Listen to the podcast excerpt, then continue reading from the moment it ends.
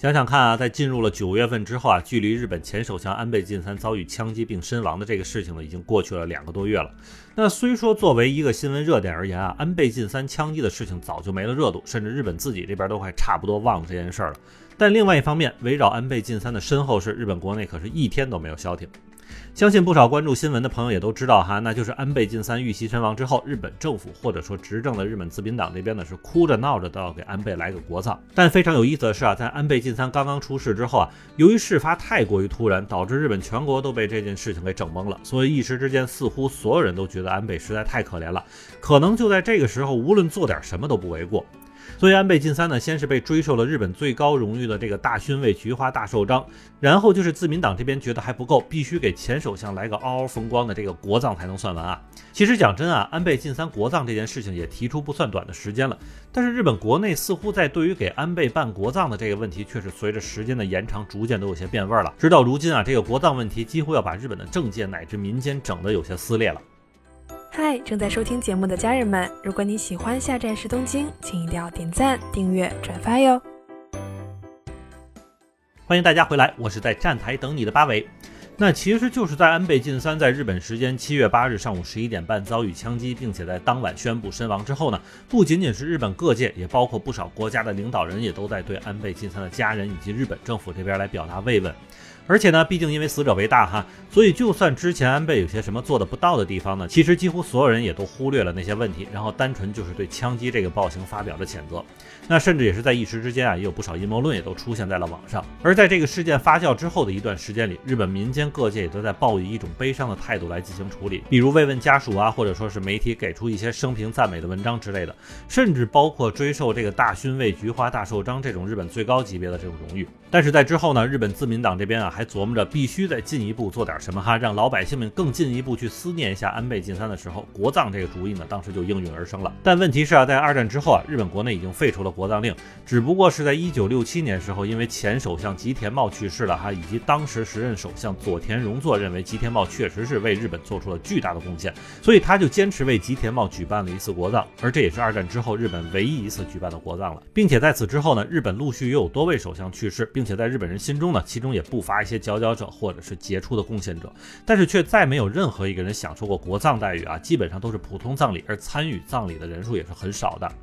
所以在给安倍晋三办国葬这个点子出来一段时间之后，就不少日本民间的组织，甚至日本政界的在野党呢，对此提出了异议，甚至闹到最近呢，都已经能看到不少人在网上募集签名来请愿，要求政府撤回给安倍晋三办国葬的计划了。那么，为什么日本国内从最开始的对国葬这件事情默不作声，再到现在开始举大旗进行反对呢？其实这里最大的一个原因啊，还是日本的主流媒体在安倍晋三遭遇枪击案之后啊，对于这件事的深挖过于深入了。因为在一段时间里啊，这日本媒体无论是自己的这个亲身现地采访，还是请来专家专门去解释这个枪击案前后的问题，他们都已经把这个突发事件本身是分析个透透的了。然后呢，再到后来又把目光转向了枪击案的始作俑者山上彻也哈。他杀人的动机原来是因为自己的母亲加入了邪教之后呢，把自己家弄了个家徒四壁，而后呢就开始对这个邪教恨之入骨了。但是这个叫做统一教的韩国邪教不仅仅在最早是由安倍晋三的外祖父弄进日本来的哈，并且到今天为止，这个邪教的里里外外都和日本自民党的内部以及安倍晋三的生前有着各种密切的联系。再加上山上彻也随后的身世也是被媒体扒了个干干净净哈，让不少日本的吃瓜群众们感叹，原来真正可怜的是这个凶手本人呐。那这样一来呢，虽然咱们不能袒护枪击的凶手，但是似乎安倍晋三在这个问题上也不能完全脱开关系，而也正是因为这个原因，不少日本老百姓也开始觉得，好像仅仅是因为死于枪击事件就给安倍晋三办个国葬这件事呢，稍微有些不妥了。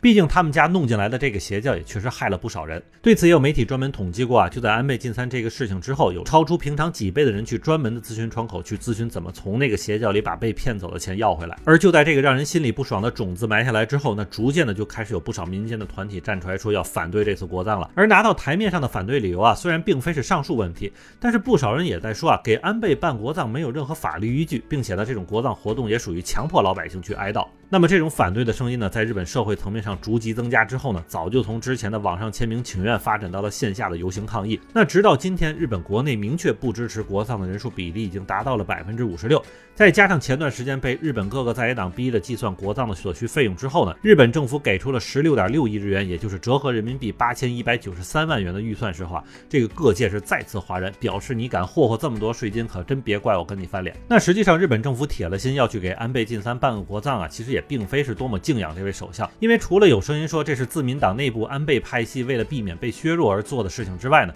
也有人认为这是现任首相岸田文雄所谓的这种吊唁外交。那也是因为根据日本政府自己的说法，在安倍晋三的这个国葬仪式之中，将会有来自全世界共计六千四百位重要人士参加。那么其中呢，也是不乏一些国家的领导人会前来吊唁。而岸田文雄呢，在上任之初呢，一直被认为是属于二流政客啊，并且在国际政坛的资历很浅，那种非常铁的国际人脉关系确实没几个。但这一次国葬呢，确实可以让他在用最短的时间见到最多的外国政要，并向全世界展示安倍晋三之后就是他岸田文雄的时代了。只不过有些不随人愿的是哈，这个联合国五大常任理事国里面没有任何一个国家的现任首脑说要出席的，并且 G7 集团国家里面也只是加拿大总统特鲁多表示说有这个出席的意向。只不过在九月四日的时候啊，这个加拿大突发了持刀伤人事件的这个大案，已经导致十多人死亡，数十人受伤。那特鲁多是否还有精力赴日去吊唁，这事儿还真就不好好说了。所以事到如今啊，距离日本政府计划的这个九月二十七日国葬日啊，还没剩下几天了。可是之前说好的这个六千四百人的名单里呢，据说没有正式回复的还有挺多的。而其实关于安倍晋三国葬本身啊，除了日本老百姓不太乐意之外，就连安倍的家属那边都不太愿意。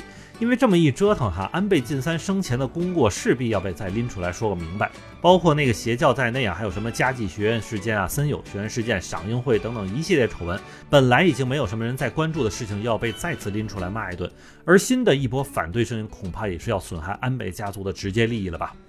那么好，感谢您收听下战时东京，我是在站台等你的八尾。